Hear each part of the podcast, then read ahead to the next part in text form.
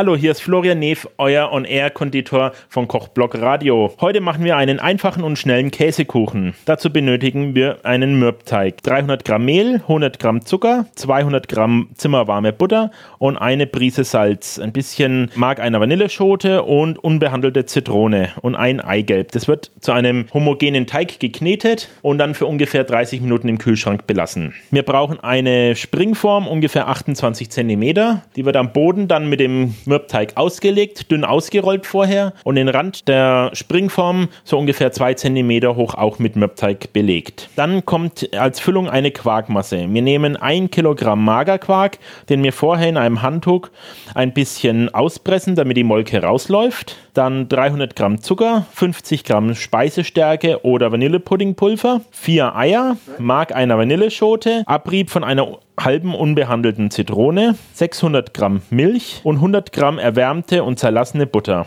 Die Zutaten werden zusammen gerührt, dann abgeschmeckt, eventuell noch ein bisschen Vanille oder ein bisschen Zitrone, je nach Geschmack. Dann füllen wir die Quarkmasse in die Mürbteigschale ein, die in der Springform ist und wird bei 180 Grad im vorgeheizten Ofen ungefähr 45 Minuten bis eine Stunde gebacken. Nach dem Rausnehmen des Kuchens lassen wir ihn ungefähr 30 Minuten erkalten und können ihn dann locker rauslösen. Dieser Kuchen kann man auch gut am Vortag oder in der Früh schon backen, um abends bei der Einladung entspannt zu sein. Lasst euch den Kuchen schmecken. Das war euer On-Air-Konditor Florian Neef für Kochblock Radio.